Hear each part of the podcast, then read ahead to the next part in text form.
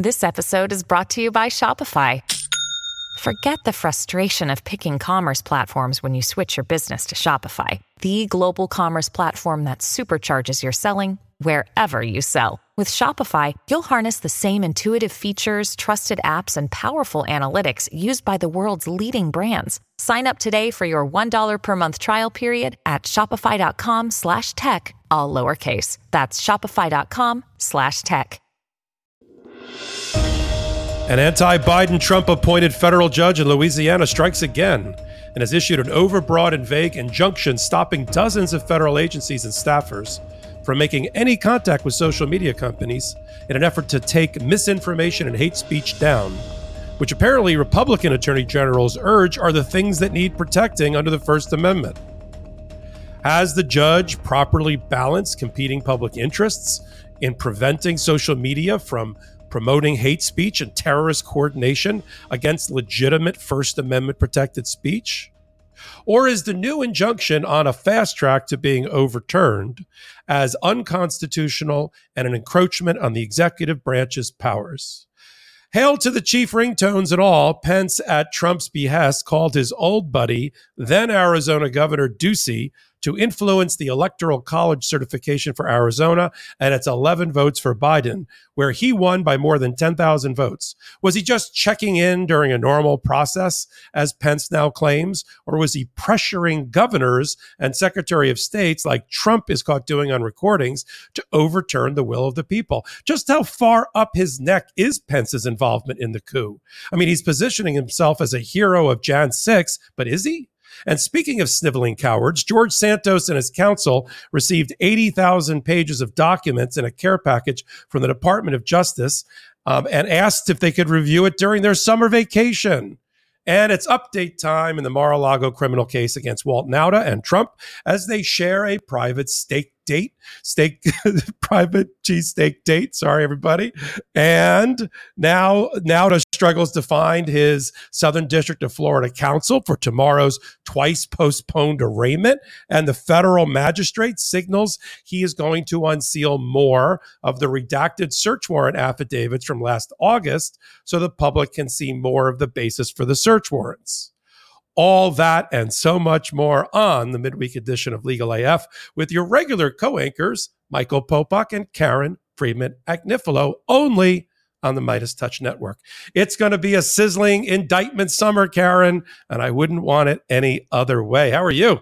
I'm good. I'm good. I woke up this morning feeling like an indictment's coming soon. I don't know. It just feels like this week, next week, something's going to be happening, whether it's a superseding indictment in Mar a Lago, which you guys have been talking about, or other charges related to classified documents, perhaps in New Jersey, or whether it's January 6th. You know, I, I just, I sense that we're, we're at that point where it's going to be very soon. Last week, uh, with, we're on Saturday with Ben, I said, I said I was, I was tingling waiting for I, these I things know. to happen. And then Ben spent the entire rest of the podcast teasing me about my tingling. But it's good to hear that my fellow co-anchor and colleague also has her spider senses and believes what we all believe, which is this is going to be a summer of multiply indicted Donald Trump, not just one I mean, he's dying the death of a thousand paper cuts where he's bleeding out on live television the way the indictments are coming. He has an excuse for all of them. None of them are consistent with anything he's ever said in the past or he will say in the future. And that's the problem with his defense because he's shape shifting at rallies and when he's grabbing a cheesesteak with Walt Nauta and when he's got a favorable audience of, you know, hand picked paid uh, people for adulation purposes.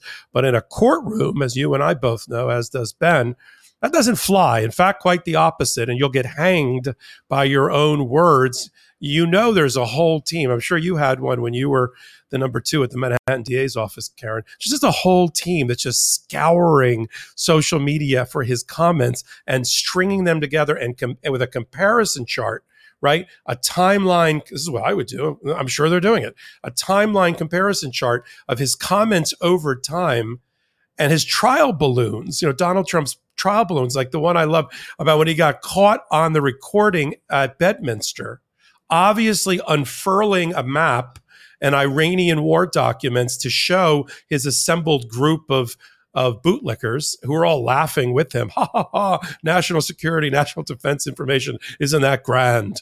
Uh, that's not. no, we don't have security clearances. Who bring us a coke? Who cares? You can hear what he's doing. You hear the rough. The, and now he said, no, no, the plans. That was building plans. That was piles of magazine articles that I have in my. I wasn't showing NDI. I would, I would never admit to that. But he's but that but that's that is the framework that we're going to cover when we get to our segment about the updates on Mar-a-Lago. But there's been some breaking news that I think you and I should turn to first at the top of the hour, and that is a self-selected, you know, forum shopping set of Republican attorney generals for um, you know a couple of red meat states found their judge of choice. They've got two of them. They got the guy that sits in Abilene, Texas, um, whenever they want to go after uh, abortion or abortion pills or abortion drugs or anything like that. And they got Judge Daugherty, another Trump appointee, Terry Daugherty, in a little tiny parish in Louisiana you've probably never been to or heard of, but who has just issued an injunction, a permanent injunction subject to trial against dozens of federal agencies, of course, all executive branch, all run by Joe Biden and the people under him. You know, everything from the Health and Human Services to the National Infectious Disease to the CDC to the FBI to the Cybersecurity and Infrastructure Agency and everybody at the, in the White House that's involved with social media because the judge has found that if the allegations of the plaintiffs are true, that's a pretty big if if they're true, it's the most massive uh, First Amendment violation uh, attempt to squash free speech in the history of America. Those are pretty drastic words for a guy whose own um, appellate court, the Fifth Circuit, uh, thought he had gone too far when he was ordering Jen Psaki, Psaki bomb to sit for a deposition because because the it hadn't been made out. But you know he's this is he's going all out here seven page injunction. And it lists, Karen, a whole bunch of things that are so vague and overbroad. I don't know how they could be possibly upheld, even by a Supreme Court who is hot for the First Amendment, and I mean this, the uh, the MAGA right wing of the court, based on a recent ruling last week. They love they love themselves the First Amendment, uh, but I think this is a, this has gone too far because the the all of the federal agencies, the entire Biden administration, the executive branch, effectively, is enjoined, meaning they cannot, they are prevented and precluded from contacting social media companies. That's all of them from Twitter to Facebook to YouTube, TikTok, and all the rest of them, to for the purposes of listen to these words, Karen, urge, encourage, pressure, or induce any type of speech that is on the platform harmful, hateful, or not,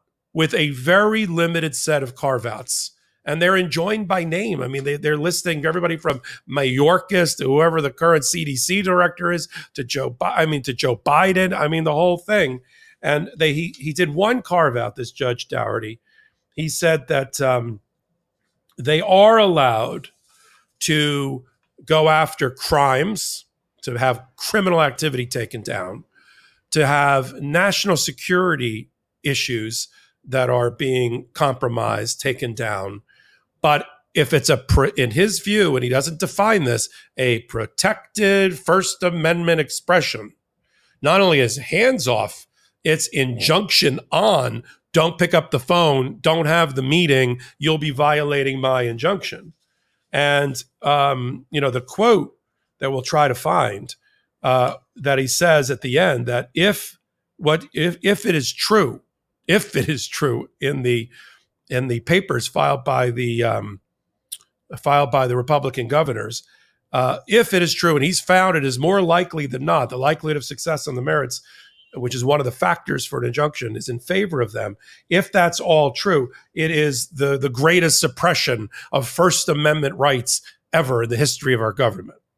Uh, I don't think that's true.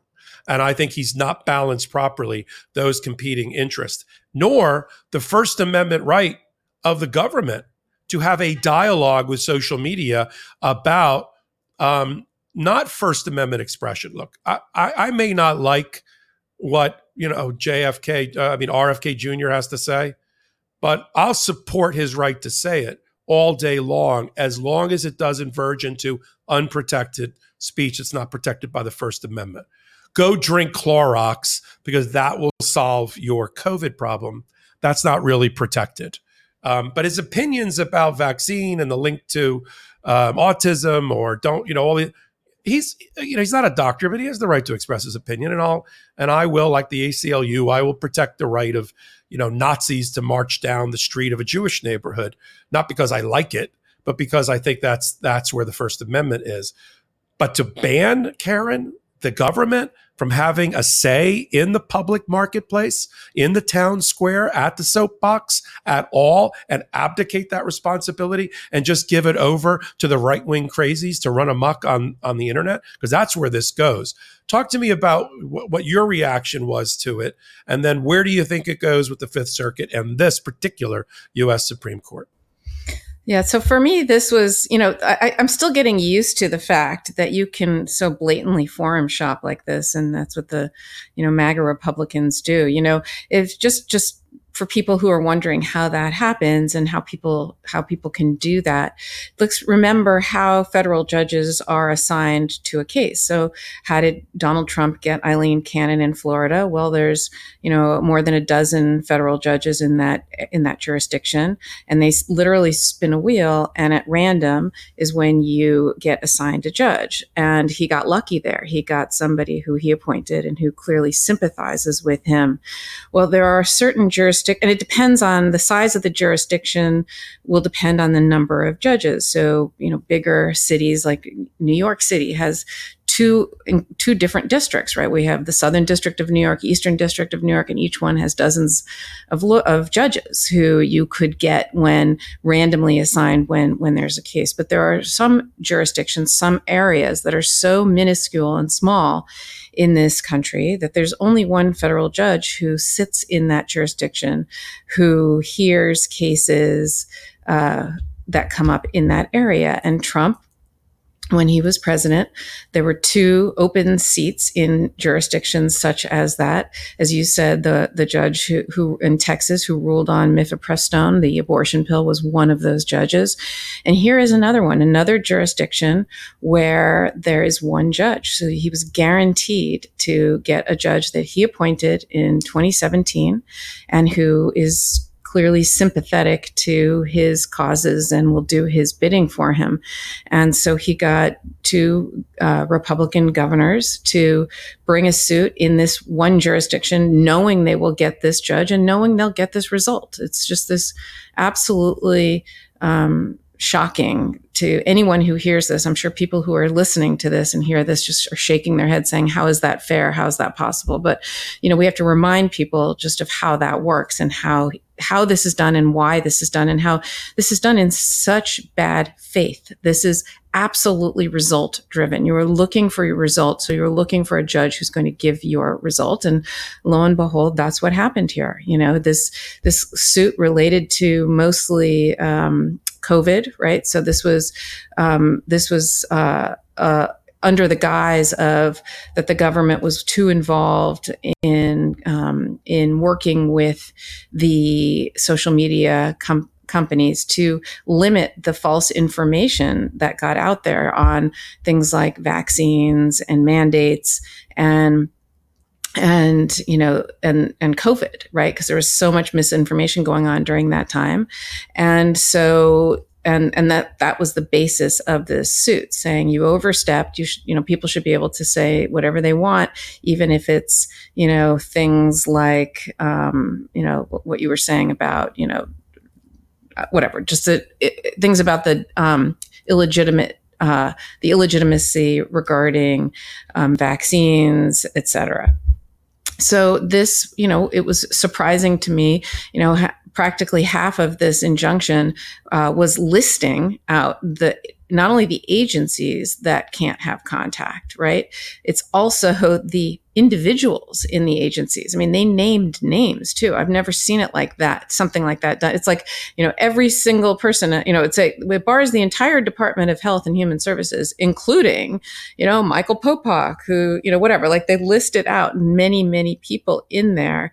So this was a sweeping injunction that didn't just list out the agencies, but also listed the individuals and barred them from meeting with the social media companies for the purposes of urging removal of free speech content. That's what he said. He says, you know, this is all free speech and you can't talk to them about removing it. You can't flag content for them. You can't urge in any matter in any manner that it get deleted. You can't email, call, text, or have any communication whatsoever for the purpose of this. Um, you can't even collaborate with certain groups for the purpose of removing them. Because in my mind, I would, as I was reading this, I thought, oh well, the government can just work with certain groups, uh, third party groups, you know, like um, not for profits, et cetera, advocacy groups, and then they can work with the social media companies. Nope, that can't be done either either. You can't act in concert with others who are who are doing this. I mean it, it was so specific. Um, i think that this has significant first amendment implications. I don't know how this is going to be upheld but of course the republicans say this is a victory saying you know social media sites disproportionately take down right-leaning content and this is in you know like collaboration or cahoots with the government. Um, and so you know this judge terry is it Doty, Dowdy? There's no R in there, but whatever, however, it's D O U G H T Y. Um, you know, he issued this in judgment. Uh, this injunction, I should say, um, and as you said, you know that the government cannot talk to social media companies for the purpose of, you know, doing anything regarding free speech. He does say, however, that law enforcement, who, by the way, law enforcement works with social media companies all the time, right? We, you know, I was involved in these efforts. We would we would flag child porn, we would flag human trafficking, you know, drug dealing on the on the the World Wide Web, you know, the black market, gun sales, you know, um, hate speech, terrorism, all kinds of stuff. You know, we it's of course the government works with social media. I mean, that's absolutely what they do. So he then says, "Oh, okay. Well, I'm going to I'm going to um, carve that out. You know, it's okay to notify them about crimes, national security threats, voting suppression, any foreign attempts to influence the elections. Um, but you know, he talks, but but his ban is so subjective and so vague, right? He says you can't have any government can't have any contact with the social media um, companies related to protected free speech. Well, you know what? It, it, I feel like it's incredibly um, vague, unconstitutionally so. Um, and so I don't necessarily uh, see this as um, as being upheld by the Fifth Circuit. I do worry about the Supreme Court, though. You know where it's going to go inevitably, because you know as we have seen, they're pretty lawless at this point. So, so it's hard to know uh, what what the true ramifications of this will be. But I do think it is it is incredibly um, incredibly subjective and vague. It doesn't give any guidance to law enforcement at all. And I think people, or not just law enforcement, government agencies, the White House, everybody. So I think people are going to be scratching their heads, thinking, you know, what what are we going to be? You know, how how do we do this, right? And I I just think that this is is, is going to be overturned. But I don't know. Who knows? What do you think? Yeah, I think it's exactly the what's going to happen. I, I, I think it's 50 50 at the fifth. Depends on the panel, the three judge panel that they pull. I don't think they'll pull the exact same panel they got before, which who actually um, uh, brushed him back. This judge thought he had gone too far in ordering people like the people you listed sitting for depositions but we'll have to see what the you know if he gets uh, you know we always joke about it being like uh, the one armed bandit in in uh, in a casino. You know if they get cherry cherry cherry Trump Trump Trump or something like that, we'll have to see what the reaction is there. But then at the Supreme Court level, who the heck knows? They were all over the map this term on First Amendment. You know, five days before they came out with 303 creative BS website designer thing fake website designer uh, case in order for them to declare the First Amendment trumps public accommodations. And you're allowed to both accept money from the public and also use your First Amendment to say, I don't want to serve LGBTQ plus blacks, Jews, or whatever, because it's against my it's against because I have a, a, a good faith belief that I shouldn't have to do that and be forced to use my speech, my First Amendment expression, in, in, uh, you know, on behalf of them. So that's 303 creative. Five days earlier, they really limited the First Amendment or uh, about um, the use of it in stalking cases. So they're a little bit over the map. I don't know what this six to three, you know, Gorsuch again on First Amendment probably would rule about whether this judge's particular injunction based on the record that was before him. Because let's just do a little tutorial on that. Injunction is an equitable proceeding that happens before the case goes to trial at a preliminary phase. Sometimes we call it a temporary restraining order, a temporary injunction, or a preliminary injunction or permanent injunction until trial. They're all basically the same thing. They're, the factors that you have to approve for each changes a bit, and the burden of proof changes a bit. But here he said, oh no, on the record already established, the emails that I've seen of the Republican uh, attorney generals have supplied to me, you know, I think this is the, the greatest suppression by the government of First Amendment rights in the history of the world. And uh, and then he issues this seven page order. But I don't think I think there's a mismatch between what I've seen in the evidence, in the briefing, and in the eventual order. There's a actually a memorandum of law that supports this order that I've reviewed. Um, I think he's wrong, and I think his order is both overbroad.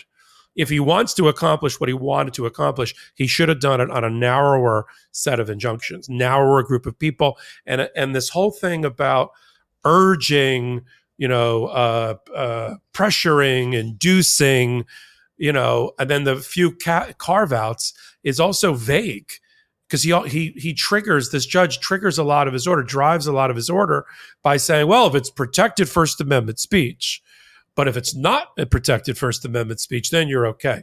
But I mean, how do you how do you run a government? You know, to paraphrase Casey Stengel, that's no way to run a baseball team. How are you supposed to run a government that? Well, what is protected? What isn't protected? You're leaving that to me to decide before I run afoul of your injunction. So I think the injunction, the way it's written, which I don't know who did this, the judge, his clerks, if this is just a draft from the attorney generals that he just happily signed.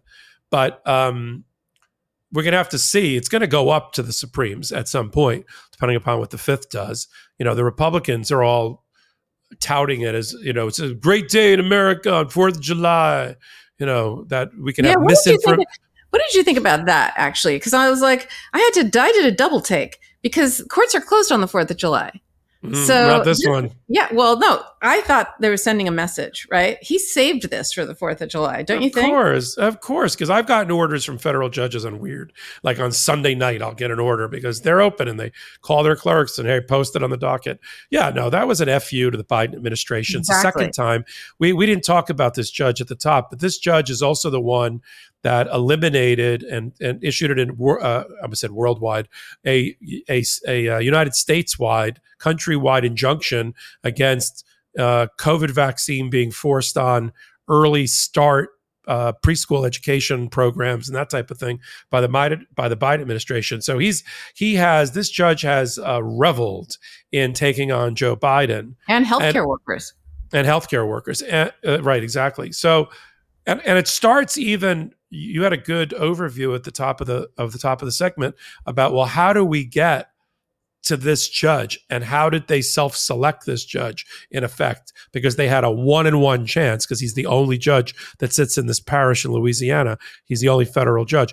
And it starts even before that when Trump is looking at the map of potential appointments when he comes in guided, and when I mean guided, I mean the firm hand of the Federalist Society directly up his you know what, manipulating his mouth about what to do with with the. I'm doing a good puppet impression here uh, for those that watch us on YouTube, uh, manipulating Trump's mouth about pick this judge and put this judge here.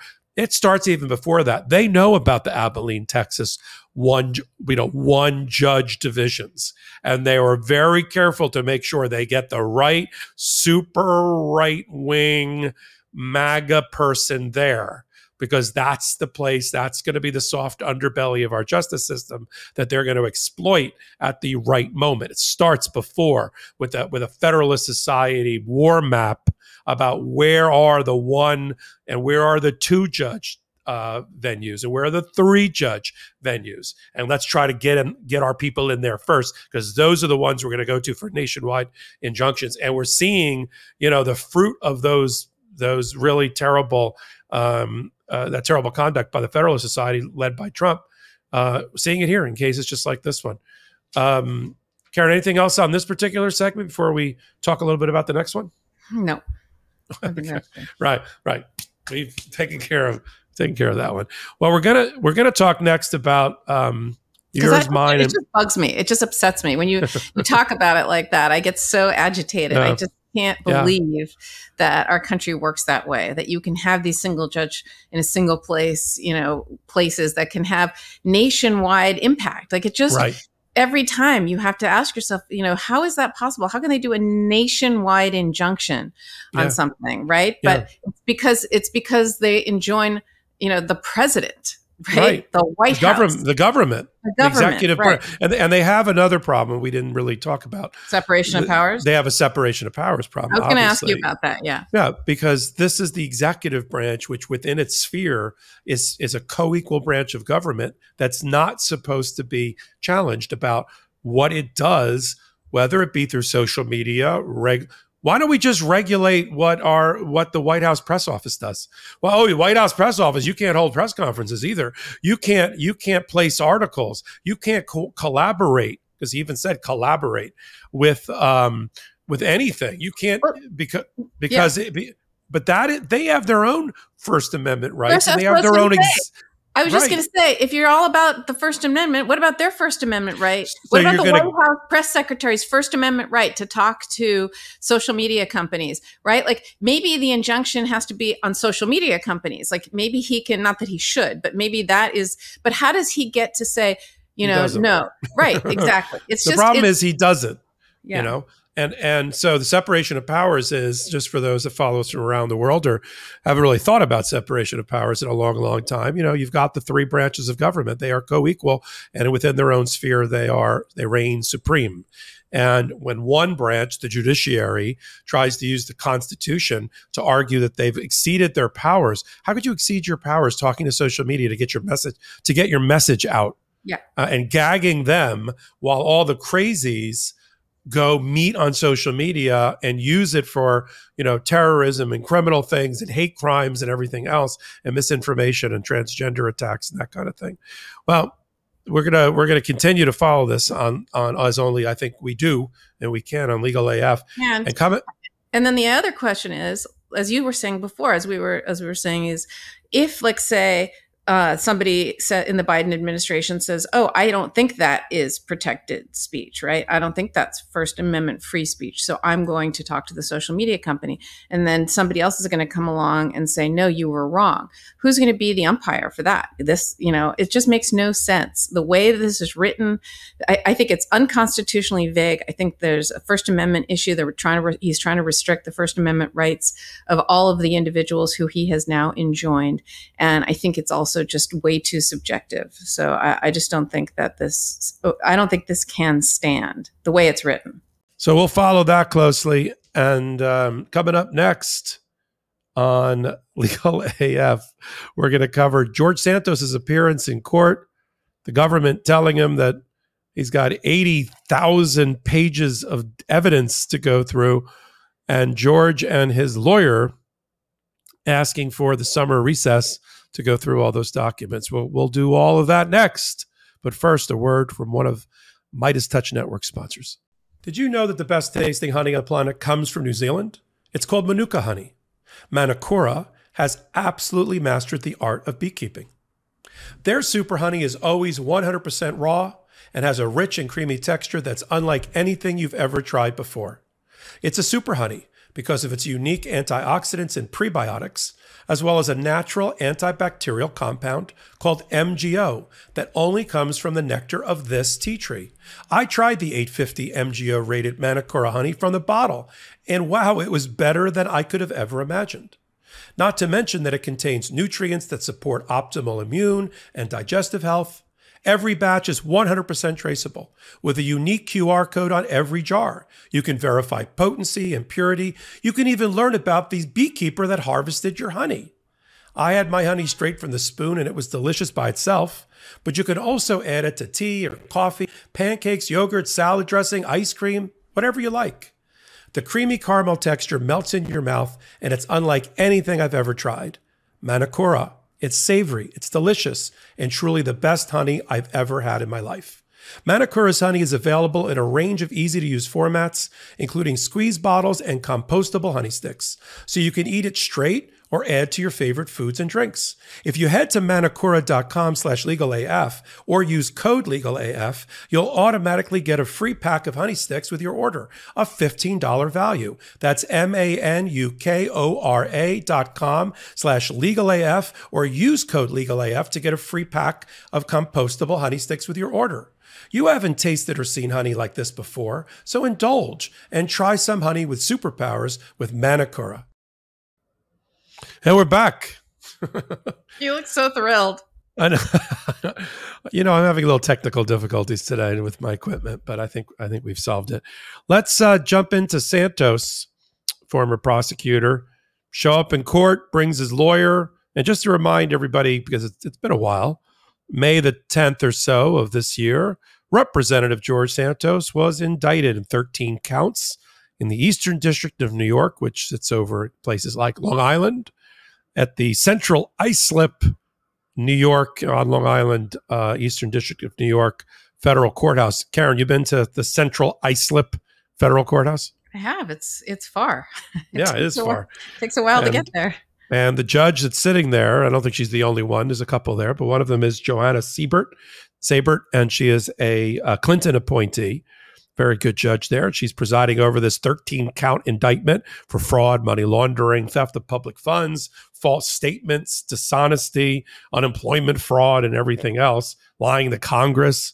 It's being led by the Eastern District of New York and Main Justice at Department of Justice out of Washington, the Criminal Division, the Public Integrity Section. And um, this was the appearance, uh, not his appearance after arraignment, but this was his check in sort of status conference. And the government revealed they have 80,000 pieces of paper that they want to turn over as part of their discovery obligations, their Brady material obligation um, to this defendant.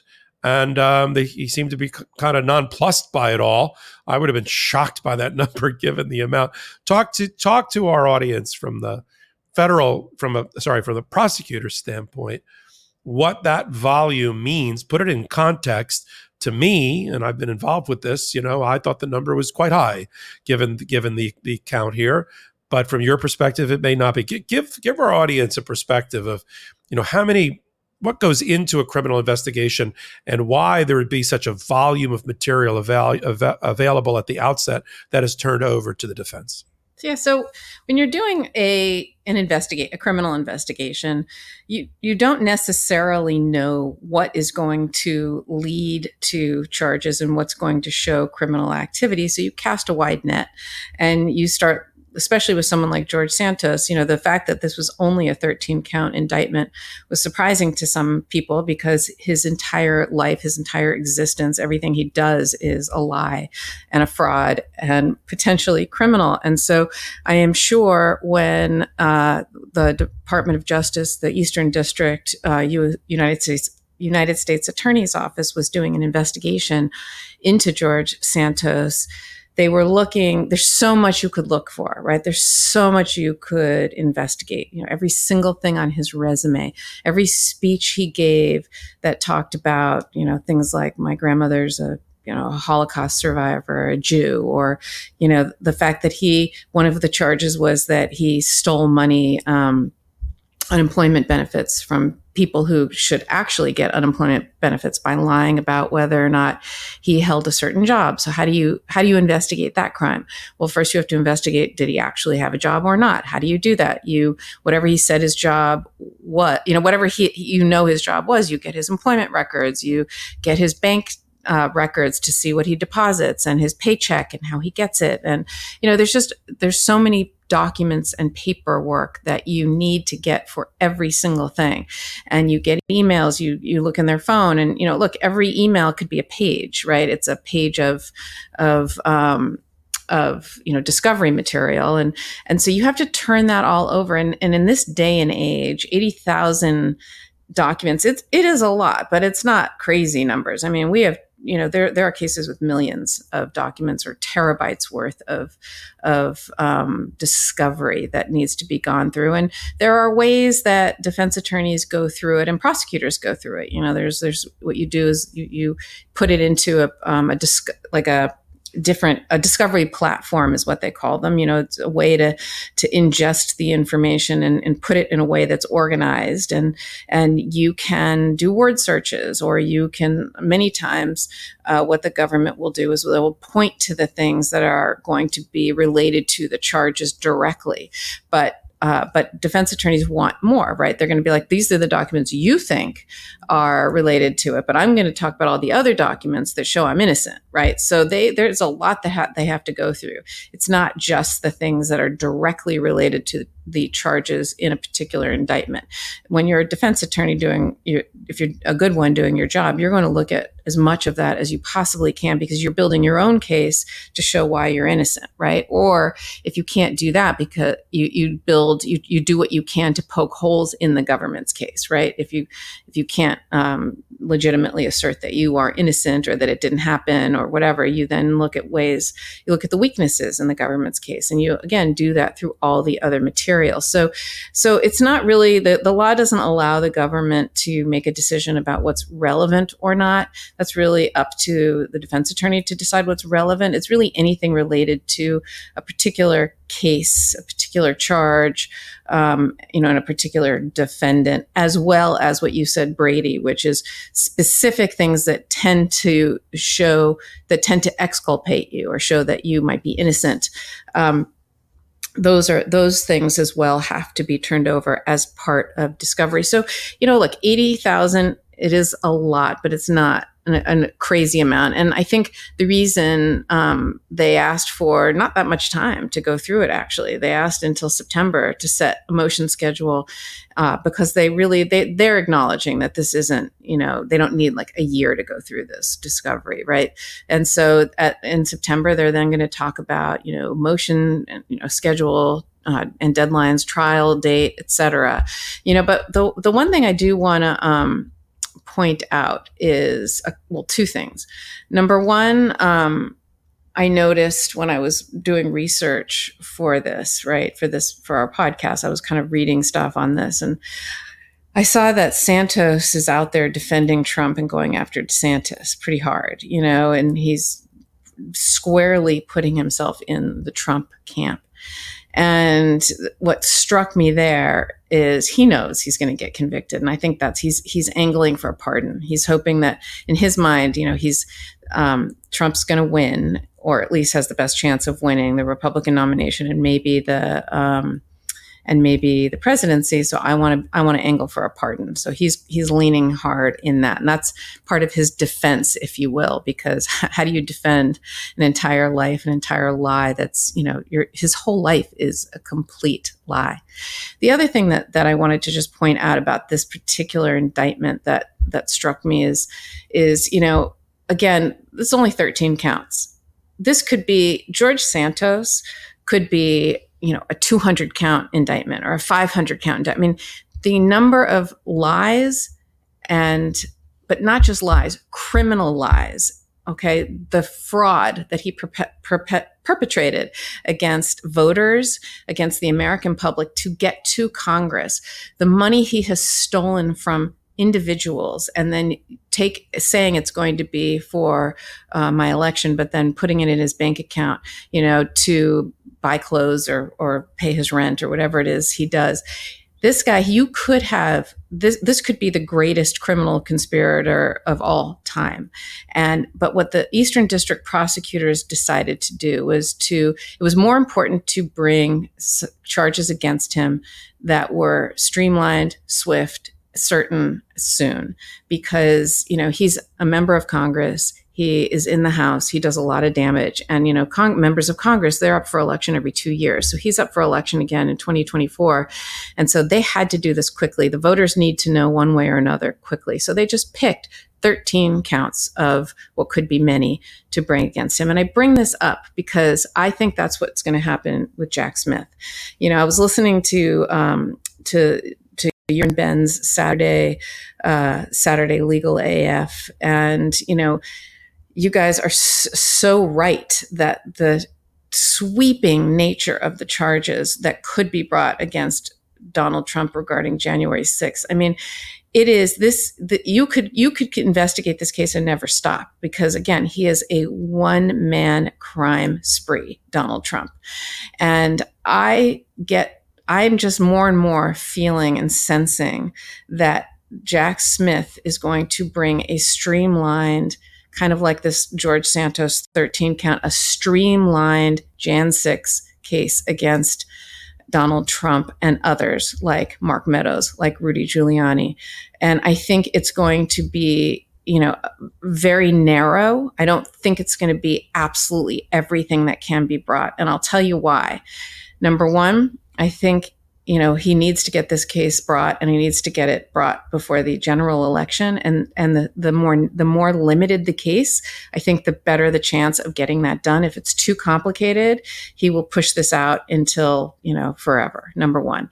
Number two again you could investigate it to death right? It is absolutely a one man walking criminal enterprise. And it spans you know it spans multiple states you know it spans you know the january 6th and the insurrection it has to do with you know Mike Pence and his efforts you know to get him to to um, not certify the election. I mean, I, I think I think it could be, and it could be even even broader than that. But I do think it's going to be more streamlined the way the George Santos one is to get the case brought to get it to get it going uh, before the election. And again, that's going to have massive discovery, right? Massive. I also think Jack Smith is going to want to go first before Fani Willis because if he doesn't, uh, if Fani Willis goes first, there's something called the Petit policy or Petite policy. I never know how to pronounce it in the Department of Justice, which basically says if the state's already brought something, even though they can bring it, they typically don't. And he knows Fani Willis is bringing this case in July slash August. So he's very aware of that. And he is not going to want to run into the Department of Justice's own petit policy. So I, I don't know. I just like that's partly why I woke up this morning thinking this is coming soon. Like I think this week or next week. And again, this is just my own spidey sense, tingly feeling, whatever, you know, it is that that that we have. But i think it's i think that's what's going to happen. And and the george santos this particular case and rereading it and seeing how they did it i thought is exactly what jack smith is going to do. It's going to be um, limited and streamlined to um, a discrete like i think those three discrete categories actually i think it's going to be you know the the attempt to steal the election through the states the attempt to steal the election through pence and uh, jan 6 insurrection i think that's you know it's going to be boom boom boom Let's talk about Pence, and then we'll kind of wrap it up at the end with uh, the overarching Mar-a-Lago and where the other indictments go. So we've got reporting. I mean, we knew it in we knew it in 2020 we knew it because there was a funny, uh, funny moment in in uh, justice when uh, then Governor Ducey of Arizona, who's a close personal friend of Mike Pence, who had told reporters that on his cell phone, his ringtone for both Mike Pence and Donald Trump was "Hail to the Chief." Whenever the president enters the room, at least that's what they play and um, that was his ringtone. Well, at the moment that uh, Ducey, Doug Ducey, was uh, signing the real electoral certificate in favor of Joe Biden, awarding him the 11 electoral votes for Arizona because he had won the state by more than 10,000 voters. It wasn't by a little, it was by, you know, a nice size. While the signing ceremony was going on at television, a the ringtone can be heard at about the seven second mark in the video with the uh, uh, yeah, let's play it, Salty, if we have it, because it's funny. Uh, we'll just get to the part where the where he turns off the phone, Ducey, and continues to sign the, the certificate, and then we'll talk about Mike Pence now being in trouble because of this.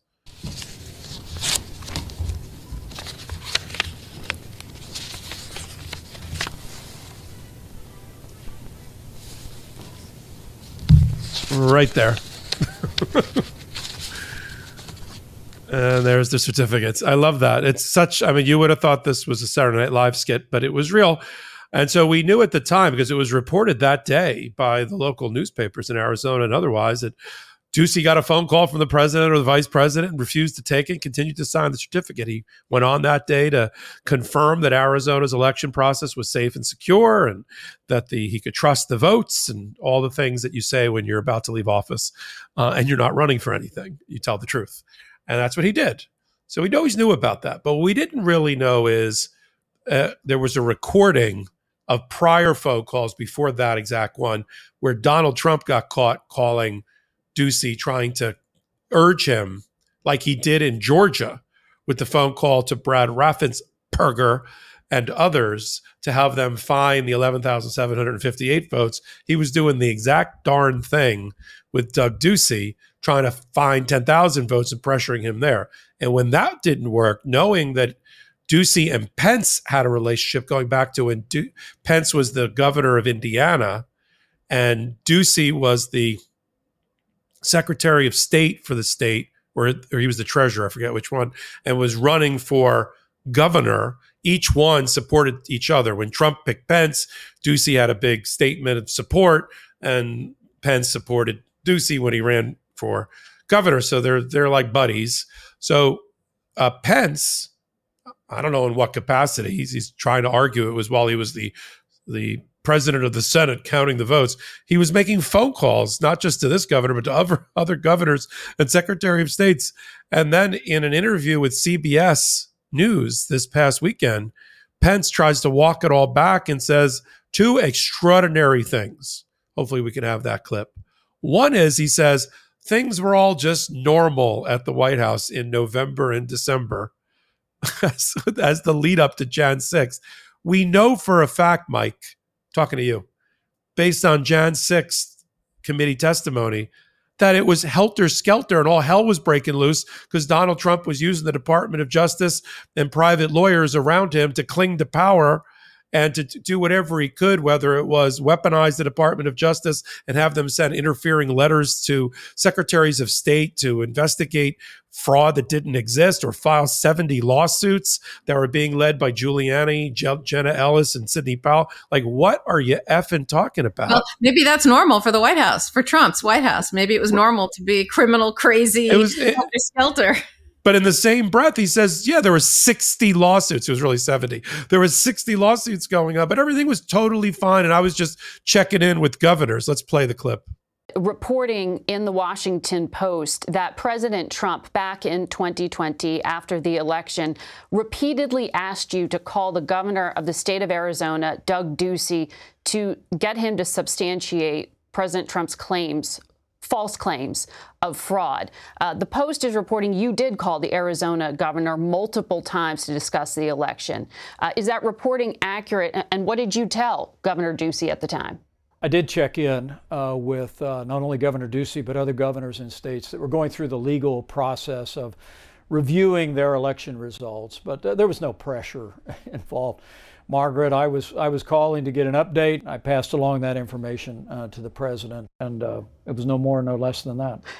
You are clearly saying you did not pressure the governor, but were you being pressured by Mr. Trump uh, to get those uh, to influence Doug Ducey? And did you talk about this with the special counsel? Uh, no, I, I, I, don't remember any pressure. Look, the president and I, uh, things came to a head at the end uh, Margaret, I've spoken about very openly, and the president and I continue to have uh, a strong difference. Uh, I'll always believe that by God's grace, I, I did my duty under the Constitution uh, that day in presiding over a joint session of Congress uh, in, in the aftermath of the mayhem and the rioting.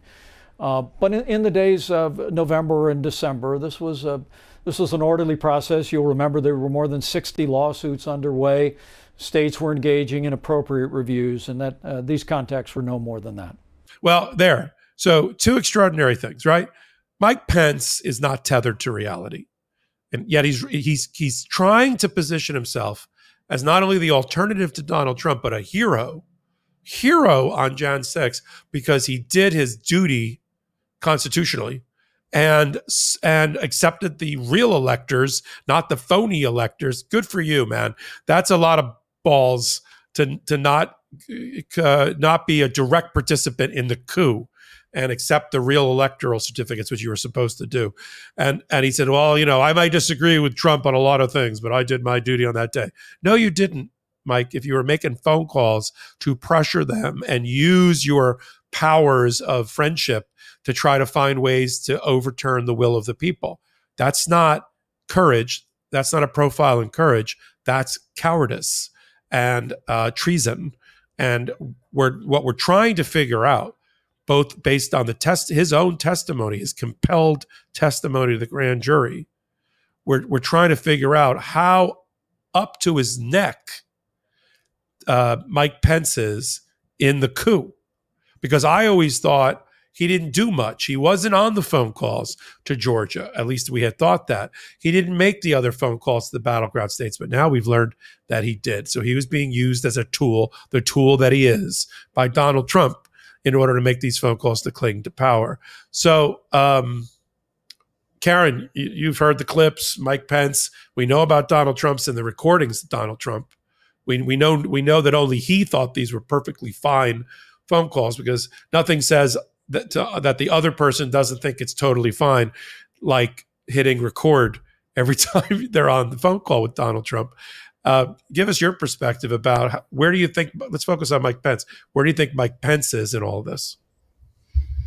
Look, I mean, Mike Pence. I still, you know, in the world of of culpability and you know who's the most culpable. I still have to give Mike Pence, he, he still certified the election ultimately, right? He didn't succumb to the pressure. Not saying he's not also culpable, but he's not Donald Trump. You know, Donald Trump is, you know, the all-time criminal, right? And Pence is, you know, whatever. He's he's a lesser, a lesser one.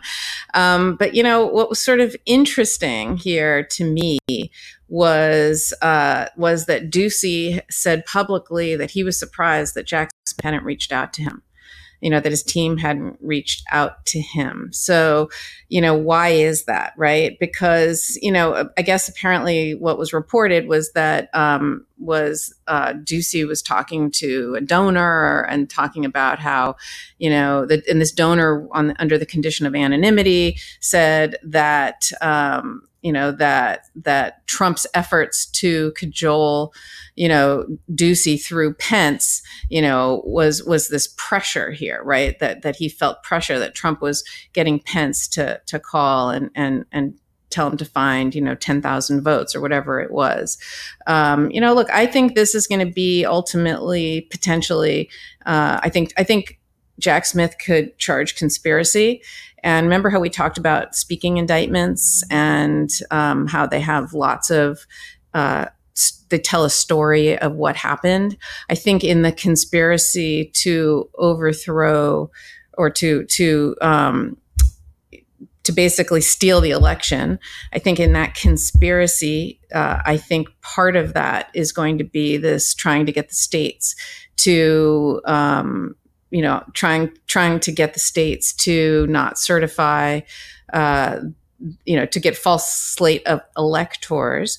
I think that this will be this these phone calls of Pence to Ducey and Trump to Ducey will be overt acts in the conspiracy. I think they will be listed that on such, you know, especially if there are recordings that on such and such a date, a phone call was was placed where there was pressure to find more votes or pressure to put in a false slate of electors or, uh, you know, in, in Georgia to find 11,780 votes. Or, you know, I think those are all going to be listed as overt acts in the conspiracy. So I think this is really part of the story uh, that comes in. And, and look, Ducey's no longer in office. You know, reading between the lines there is he just they, you know, Trump turned on Ducey, called him a RINO, uh, and you know, a coward, and all the things that Trump does. And you know, he just was like, "That's it. I'm done. I don't want to have anything to do with these, you know, these crazy people anymore." As normal, as usual, the way Trump does, you know, with his with his um, bullying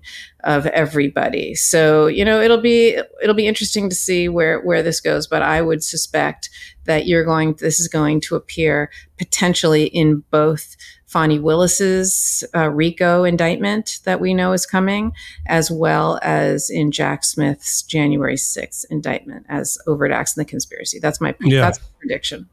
Yeah, and I agree with you. I think Jack Smith is racing to get his indictment out the door um, related to Jan 6 and the interference grand jury before Fani Willis has already announced as the marker the end of July, beginning of August is when her grand jury next meets, where she's c- literally cleared the streets of downtown Atlanta by by order and request, um, so that uh, she can control the um, you know any kind of public outburst or Jan six event from happening down there. But I think you're right. I think um, he'll he'll he'll race to do that. And we'll talk about more superseding indictments, the amended indictments, new indictments that we think are coming down, even related to Mar a Lago, the cooperating witnesses that Jack Smith has, uh, the uh, big uh, um, problems of Walt Nauta that continue to multiply, the former petty officer for the U.S. Navy, who's been the valet and body man for Donald Trump, both in the White House all the way to Mar a Lago, and is continuing to uh, be a, a conjoined twin with Donald Trump um, it, because he's a co he's the one of only two co-defendants right now. There's only two of them right now. More to come, I'm sure, in the Mar-a-Lago criminal investigation, and we'll update you all about what's happening down in Mar-a-Lago because there are some interesting new events that we'll be able to interpret for you. But first, a final word from our sponsor. Oh, you're going to love this one. Green Chef has expanded their menu. Now choose from over 50 weekly menu and market items with the option to mix and match meals in the same box without changing your plan. Get everything you need at Green Market, your one stop shop for quick breakfasts, brunch kits, wholesome lunches, and more you can easily add onto your weekly order. Green Chef is the number one meal kit for eating well, with meals that work for you, not the other way around. Celebrate summer with seasonal recipes featuring certified organic fruits and vegetables, organic cage free eggs, and sustainably sourced seafood. Green Chef is the only meal kit that has both carbon and plastic offset. Green Chef offsets 100% of their delivery emissions to your door, as well as 100% of the plastic in every box. Plus, nearly all packaging materials are curbside recyclable in most areas in the U.S. Bring more flavor to your table this summer with Green Chef's delicious, nutritionist approved recipes featuring certified organic fruits and vegetables and unique farm fresh ingredients like tart cherries, truffle zest, and rainbow carrots. My absolute favorite, spicy chicken and broccoli stir fry. Delicious. Go to greenchef.com slash legalaf60 and use code legalaf60 to get 60% off plus free shipping. That's greenchef.com slash legalaf60 and use code legalaf60 to get 60% off plus free shipping. Green Chef, the number one meal kit for eating well. Our next partner is AG1, the daily foundational nutrition supplement that supports whole body health.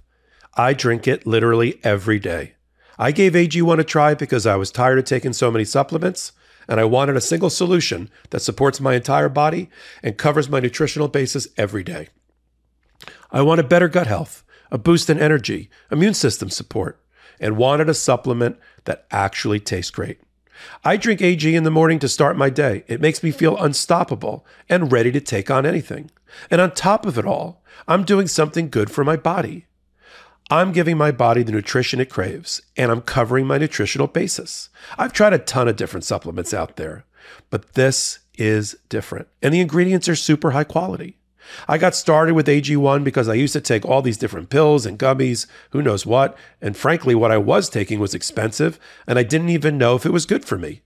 But with AG1, I know what I'm consuming has the best ingredients and also tastes delicious. AG1 makes it easier for you to take the highest quality supplements, period. When I started my AG1 journey, Very quickly, I noticed that it helps me with improved digestion, energy, and overall, I just feel great. It's just one scoop of powder mixed with water, once a day, making it a seamless and easy daily habit to maintain. I'm asked all the time about the one thing I'd do to take care of my health if I could only pick one. It'd be foundational nutrition, and AG1 is a top foundational nutrition product. Just one daily serving gives me the comprehensive foundational nutrition I need and supports energy, focus, strength, and clarity with 75 high quality vitamins, probiotics, and whole food sourced ingredients. I can't think of another daily routine that pays off as well as AG1, which is why I trust the product so much. If you're looking for a simpler, effective investment for your health, try AG1 and get five free AG1 travel packs and a free one year supply of vitamin D with your first purchase. Go to drinkag1.com slash legalaf. That's drinkag1.com slash legalaf. Check it out.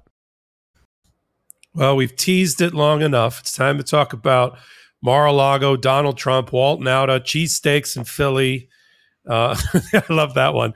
For those that watch on YouTube, there is literally a photo taken from the other side of Pat's cheesesteaks of Walt Nauta and Donald Trump ordering cheesesteak and having their own little bromance date right after the Moms for Liberty right wing radical conference and everybody has to on the right right wing side has to go genuflect and and kiss the tuchus of that's a legal term um, in order for them to become the Republican nominee. So everybody trotted out to this group that wasn't around except for COVID of of um, an astroturf group that got formed in order to attack all of Joe Biden's policies and everything else. And then of course they stopped for a bite at um, at one of I, I know there's millions of other places that serve Philly cheesesteaks, and I got I, I, did a hot take on it, and I got a whole bunch of there's 30 other places other than Pat's and Geno's.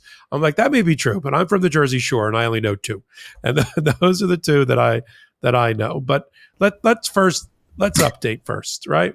We've got Walt Nauta, who's had like six weeks to get a lawyer who is admitted in the federal court, Southern District of Florida, to stand next to his other lawyer being paid by the Save America PAC by Donald Trump, Stan Woodward, because you need local counsel, which is sort of weird. I had somebody actually challenge me in my hot take says, You don't need a law any lawyer. I'm like, uh, okay, this is why people watch Legal AF you got to be a member of the bar that you're practicing in front of, in this case, the federal bar and a specific federal bar. You either have to take the test like I did and become a member of the Southern District of Florida, Southern District of New York, Eastern District of this, Second Circuit, U.S. Supreme Court. Your your regular bar license to practice in a state like I'm admitted in Florida and New York it doesn't get you the ticket into the courthouse to be a member of the bar, literally a member of the bar. That allow people think, what's the bar? The bar is that historic traditional piece of wood in the courtroom. And those that are a member of the bar can be in front of it, closest to the judge. And those who aren't a member of the bar have to stand behind the bar. That's where that bar that bar comes from, the well of the courtroom and the bar that being there. So he can't find, for whatever reason, a, a, Southern District Florida lawyer, there's so many of them, to come forward. He's already had his arraignment postponed twice. The day that Trump was arraigned, Walt Nauta didn't have a local Southern District Florida lawyer. He only had Stan Woodward, who was not admitted. And judges are really particular about who gets to speak in court. And you don't get to speak in court unless you're a member of the court's bar. So Stan Woodward just sat there like uh, like a dummy, couldn't say a word. And the, the magistrate judge said, you know what? Well, come back. Come back on the I think it was the 27th of, of June and and bring bring the right lawyer with you at that time. So they had a lot of time. Three weeks. 27th of June rolls around and Walt now has another problem, despite the fact that I thought he traveled on Air Trump, you know, which is supposed to be better than Air Force One. Somehow he he, he got grounded and he couldn't and his and his plane got delayed or canceled because of storms and he missed that one. Now he's got one more shot. It's tomorrow to show up with a local Southern District Florida lawyer. If he doesn't, everyone's like, this is a delay. He's just delaying. And in a way, I understand the position because Judge Cannon, right on cue, issued, we can put it up again, issued an order on the 30th that said, in light of the delay in Walt Nauta's arraignment, I'm going to extend the time for the defense, Nauta and Trump, to respond to Jack Smith's motion to continue the trial until December. Remember, the judge had set an August date, and the and Jack Smith said, "That's fast, judge, and we like fast." But December is probably more like it, given the national security documents and other security clearances that have to be arranged. So let's do December, which is also incredibly fast for a case like this. And so they, the judge wants the defense to comment on that and we know what the comment's going to be. That's too fast. Um, you know, this we this needs to be after he's in office again, and maybe he gets elected president. Um, and so there's going to be this tug of war in the court and at the hearing. The judge wants full briefing, meaning both sides get to argue. And so she she's now extended the time for the defense, including Nauta, until the 10th of July, which again is right around the corner, to file their papers. There's been no lawyer that's appeared he can now that lawyer can appear tomorrow on the record for the arraignment of Walt Nauta, but if he's not there, then and Karen, you and I were speculating about this.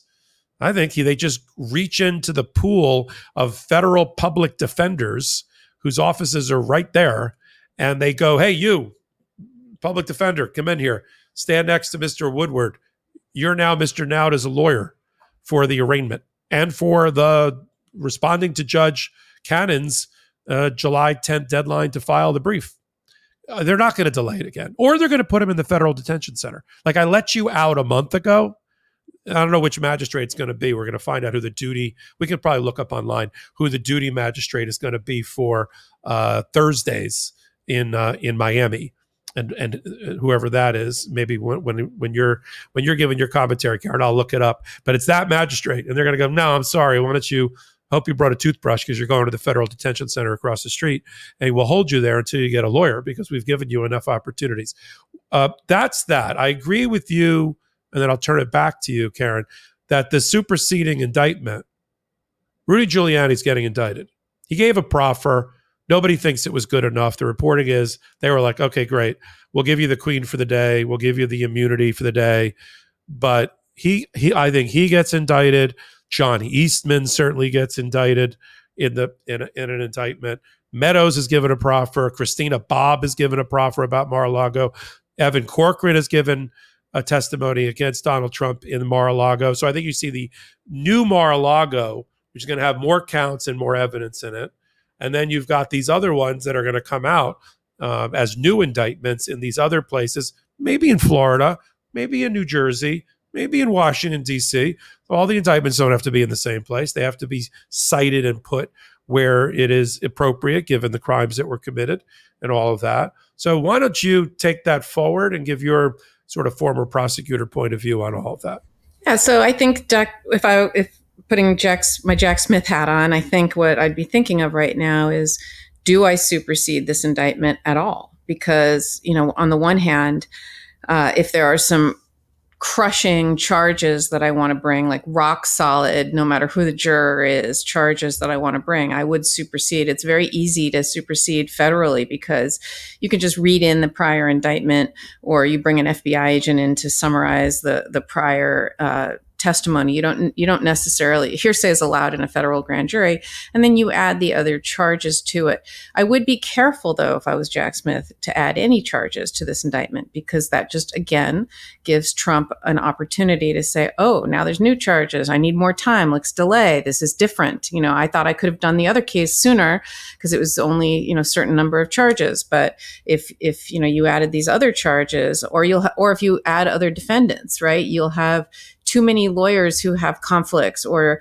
too many lawyers who also want an opportunity to uh, be able to uh, make motions or who need security clearances, et cetera. So I don't know whether it makes sense for Jack Smith to supersede the indictment and bring more defendants or more charges, especially because you've got Judge Aileen Cannon, who I think is a terrible draw for a judge for uh, for the Department of Justice. So if I were Jack Smith, I mean, look, it's possible because, you know, you also can't really forum shop or jurisdiction shop or venue shop uh, as a government. You have to, where the crime happened, you kind of have to bring the charges there. And since Mar-a-Lago's in Florida, I think it made sense that he brought the case there.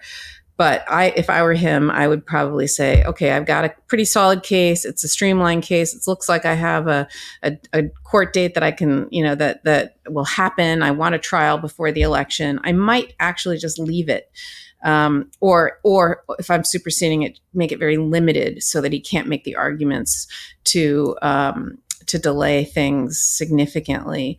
Um, but I would be doing is bringing other charges in other jurisdictions. So, you know, I think there are some charges that could be brought in uh, New Jersey, for example, right? Because of the Bedmin, you know, we know all about Bedminster now. And if the witnesses can sufficiently talk about the documents, or maybe those documents exist, or, you know, that we can prove, you know, that, that he possessed um, you know national defense information and was was showing it. Maybe that he was disseminating it distributing it. You know there's there's other charges that could be brought in New Jersey. I think if I were Jack Smith I'd be looking to do that. So to hopefully get a better judge that's more even more fair. Um, Aileen Cannon is is you know not necessarily that um, so I, I, would try to do that. And I think there's some potential DC charges as well, especially related to the election, Jan 6, the insurrection, et cetera. So, so that's what I think is is happening. I do agree with you that Walt Nauta, you know, any other judge, we'll see what Aileen Cannon does, but any other federal judge would never allow him to just postpone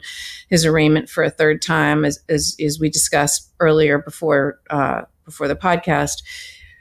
They would either um, they'd either appoint a federal defender, which is what I think they will do if he doesn't have a lawyer, or they'll put him in because uh, any federal judge would see that this is, you know, everyone knows that Donald Trump has to be the one to uh, approve of Walt Nauta's attorney, right? He's he's hiring them, and and if I'm Trump, I don't want to hire an attorney because that will just you know make the process go forward because I want delay. It's all about delay for him. So, you know, maybe, maybe, of course, there are lawyers who'd be willing to represent Walt Nauta, but are they ones that Donald, that are acceptable to Donald Trump? We know he's paying for it, right? So, you know, it's, to me, it's a delay tactic by Donald Trump through Nauta. Nauta. Um, but we'll see if, if Aileen Cannon sees that. We'll see if she holds him to account, but he absolutely needs to be arraigned. This process has to go forward and we'll see what happens. Well, it should be a magistrate. It shouldn't be Cannon. Should, the magistrates have been doing all the arraignment. I just looked it up. The one for today, the duty judge for today, is literally just to remind everybody in federal court, um, there is a magistrate that's assigned to the case. In this case, it's Judge Reinhart. He's the one that's also has is deciding, and we'll, we'll just round it out here. Judge Reinhart is the permanent magistrate that handles many, many things in lieu of the judge the Article 3 trial judge, in this case, Judge Cannon. Magistrate judges handle discovery issues, search warrant issues, sometimes motions to suppress evidence. It just depends on what the judge has has has um, given them, um, has allocated to them. And in the case of Judge Reinhart, he's told the Department of Justice that he's inclined to unseal, meaning take the redaction tape, the black tape off of the uh, more of the affidavits that were used, including of confidential informants and other witnesses, to support him, Reinhart, having issued the search warrant, because he's the search warrant judge back in August of last year that started this whole thing off at Mar a Lago. And we've already seen about three or four months after that a redacted version with a heavy black tape. You know, you know, about everywhere where you just want, you know, you're, you know, you're ready to grab the popcorn. Uh, and then Donald Trump gave the instruction to eh, uh, to do. Eh. You're like, crap. That's the part I wanted. And so the judges, like the magistrate judges, have to balance because there's three parties in our justice system, especially when it comes to the criminal justice system, that are important and have a seat at the table. One is the prosecution. In this case, the United. They get to announce themselves as the United States of America. Um, Karen announced herself as the people of the state of New York. Uh, they get to do that. Second is the defense, and the third is the public. Uh, that's what one of the things that distinguishes our system of, of, justice from some other systems of justice, especially in totalitarian regimes, is that we do everything in the public. We seal very little. It may be initially sealed, but ultimately it'll be unsealed. We close very few doors. We may not televise it. We may not, but transcripts will come out people will be allowed up to capacity to be in the courtroom. We don't do private secret trials. right? We don't do star chambers. And so there's this balance that the judges have to have to have. And then the media helps also because they have a seat at the table on behalf of the public. They want everything public. You know, they, they don't care who's who's jeopardized by the in the in the investigation by having the names leaked out. And now, you know, the judge is looking at the Department of Justice and saying, You're nine months, ten months from when you first filed. You understand that the public has a seat at this table and is entitled to know what your evidence was. Um, so it, unless you've got a national security reason 10 months later and or a reason and I've already, you know, there's already orders issued about Donald Trump uh, Donald Trump's conditions for arraignment release including special conditions of not contacting what looks to be 84 witnesses and we're still waiting to see what the Department of Justice does with their um, either they're going to file a renewed motion um, to have the court accept under seal, also confidential, pri- uh, public, uh, private for a while, their 84 list of witnesses, or they're going to take Aileen Cannon's direction at its word, and she started it two weeks ago with why are you even filing that just send that to the other side if you got an issue bring it back to me and say number 16 was violated and then we can talk about in camera at that time we haven't heard from we haven't heard from the department of justice they haven't refiled my guess is that that they just sent it to the other side and says, here's the list of 84. If you got a problem, we can bring it to the judge then. But that is that balancing act. So I think um, Reinhart has given the Department of Justice additional time to comment about or appeal whether they're going to be okay with ripping off the black tape and releasing a lot more information to the public that will get into the public domain, and we'll be talking about it here on Legal AF about the basis and the confidential informants and the witnesses and the audio tapes and the evidence um, that's out there. And so we have that. Then you have that's the magistrate Reinhart. Then for arraignment, you have whoever's on duty that day.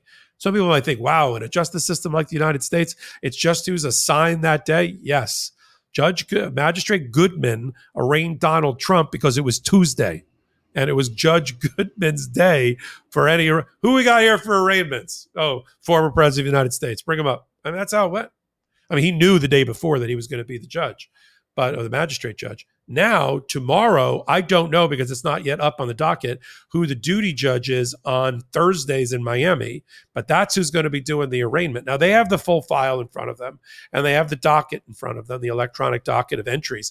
So they know what's transpired. They know the guy missed the boat, missed the plane last week. He, he, what, and the reason what we're talking about because sometimes we talk in such crypt, sometimes in shorthand, because we do so many hot takes, and then you know we have two shows a week. I we, we have to remember some people are new to the show and aren't following it, of course, as closely as we are. So we're doing our job here.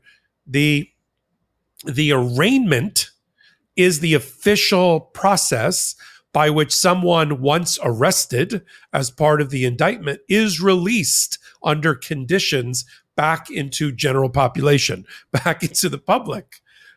Walt Nauta didn't go through that process. He was arrested, but he wasn't arraigned. He's in a weird twilight where they let him out subject to a future arraignment where conditions for his release will be set.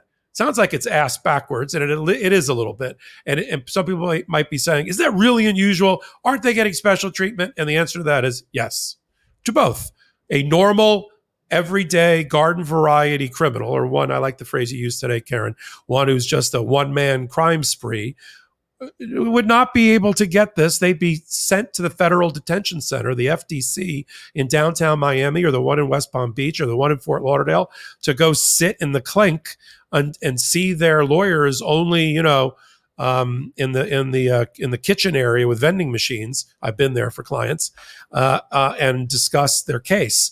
Uh, wearing, you know, uh, I think in Florida it's a it's not orange uh, in federal. I think it's tan. Wearing a tan jumpsuit. So that didn't happen for Walt Nauta. He's been given quite a lot of slack.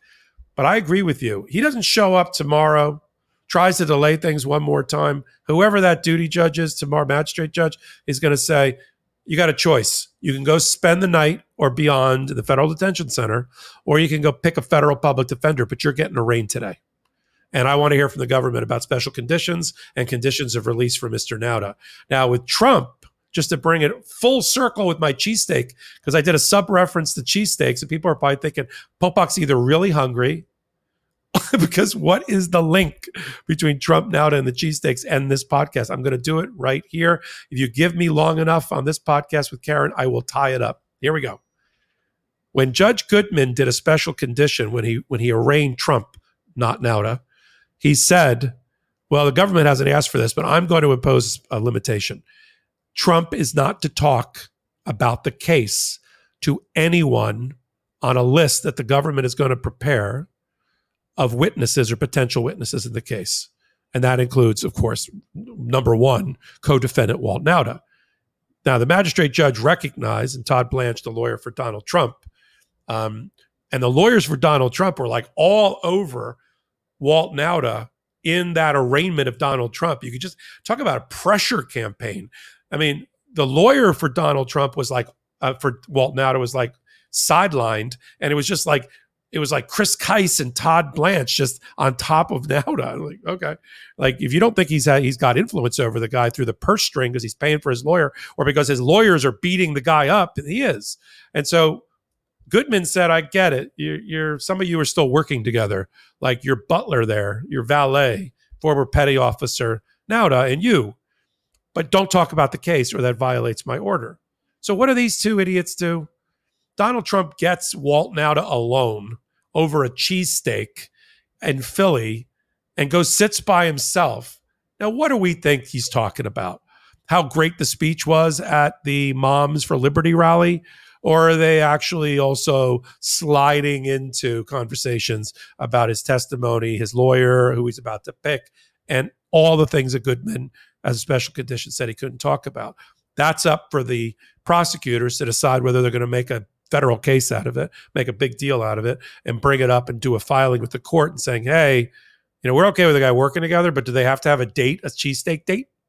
Um, and so we, we got that going on. And cameras are everywhere, and cell phones are everywhere, including at the kitchen at Pat LaFreda's or Pat's uh, cheesesteaks in Philadelphia.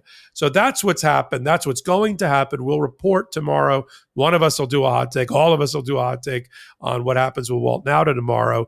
And the next big date on the calendar, subject to the to Bart Jack Smith filing something about – the 84 witness list being sealed or not, or he's maybe he's handled it a different way, will be July 10th when the defense, including we hope Nauta, gives the judge their position on whether the December trial date works.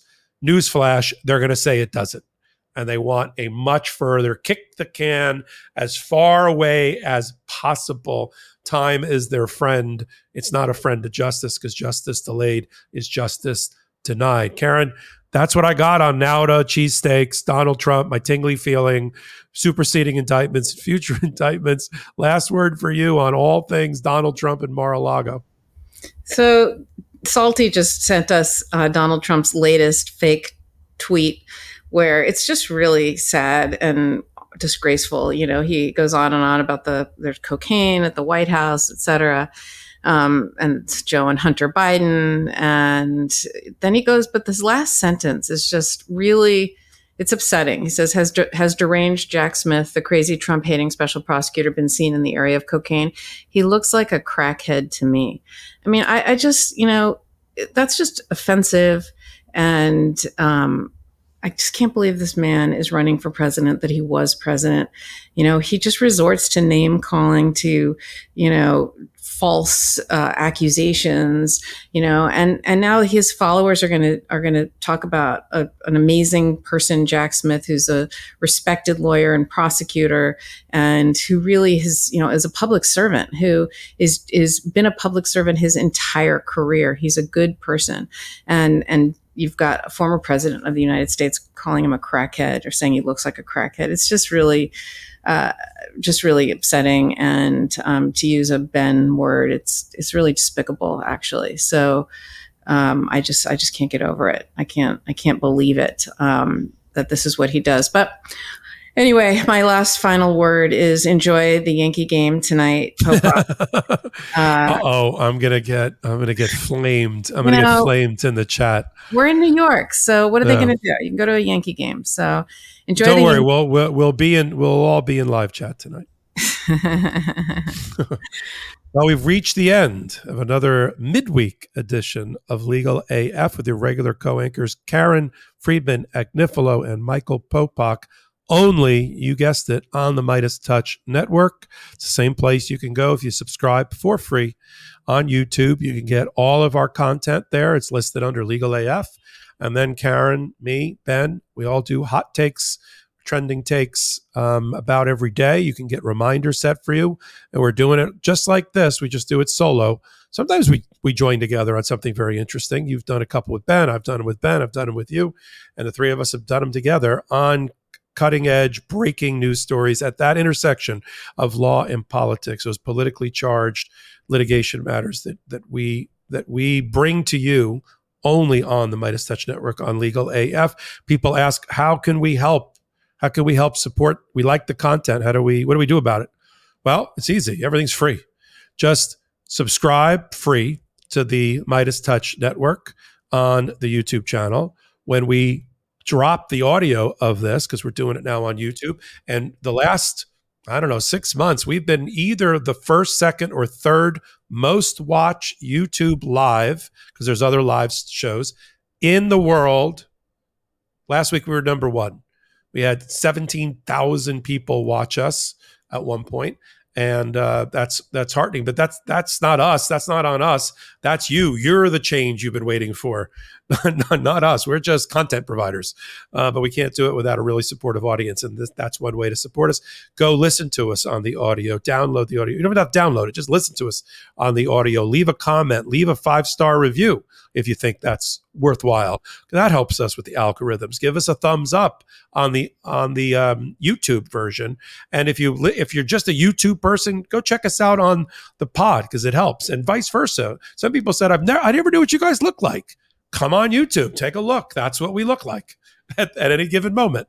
So uh, that also helps. And then we've got um, uh, we've got merchandise in our merchandise store, which I think Salty will put up a link for that. There it is, that long sleeve shirt, short sleeve shirt, coffee mugs, all with the Legal AF logo on it at store.meidastouch.com. These are the ways that you can help us. And we just are so pleased to have the Meidas Mighty and the Legal AFers join us week after week. We're two and a half years into doing this. We're over 250 combined episodes. That's not including hot takes and all of that and uh, literally could not do it without you. We thank you from the bottom of our heart. Um, and we'll see you uh, next Wednesday with Karen Friedman Agnifilo and this Saturday with Ben Meiselas and me. Good night, everybody. Shout out to the Meidas Mighty.